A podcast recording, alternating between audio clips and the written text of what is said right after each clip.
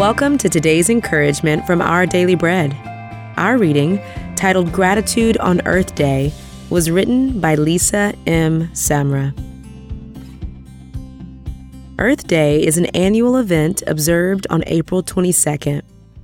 In recent years, more than 1 billion people in about 200 countries have taken part in educational and service activities.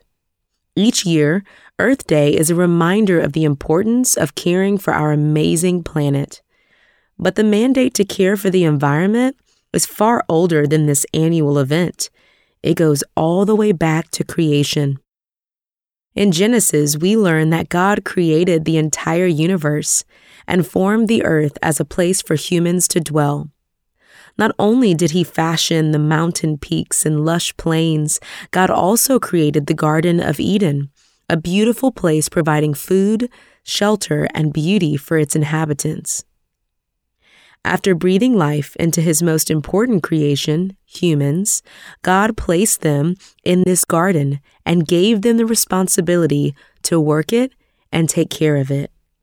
After Adam and Eve were expelled from the garden, caring for God's creation became more difficult. But to this day, God Himself cares for our planet and its creatures and asks us to do the same. Whether we live in crowded cities or rural areas, we all have ways we can care for the areas God has entrusted to us. And as we tend the earth, may it be an act of gratitude to Him for this beautiful planet.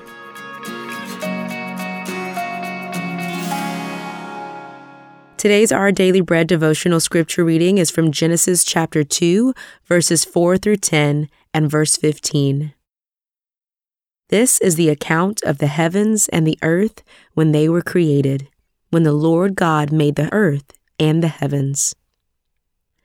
Now no shrub had yet appeared on the earth, and no plant had yet sprung up, for the Lord God had not sent rain on the earth, and there was no one to work the ground. But streams came up from the earth and watered the whole surface of the ground. Then the Lord God formed a man from the dust of the ground and breathed into his nostrils the breath of life, and the man became a living being. Now the Lord God had planted a garden in the east, in Eden, and there he put the man he had formed.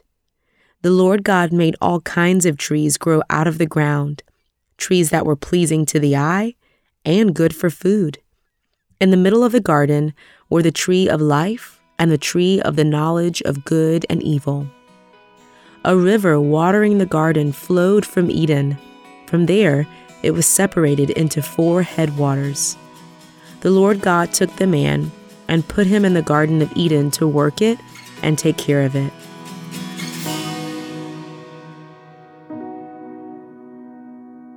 Let's pray. Creator God, you've entrusted to us a marvelous planet that sustains and astonishes us. Please help us to respond to your gift by caring for it as a way to express thankfulness for your provision. Thank you, Lord. It's in Jesus' name we pray. Amen. Thanks for listening today. My name is Tony Collier, and today's encouragement was provided by Our Daily Bread Ministries.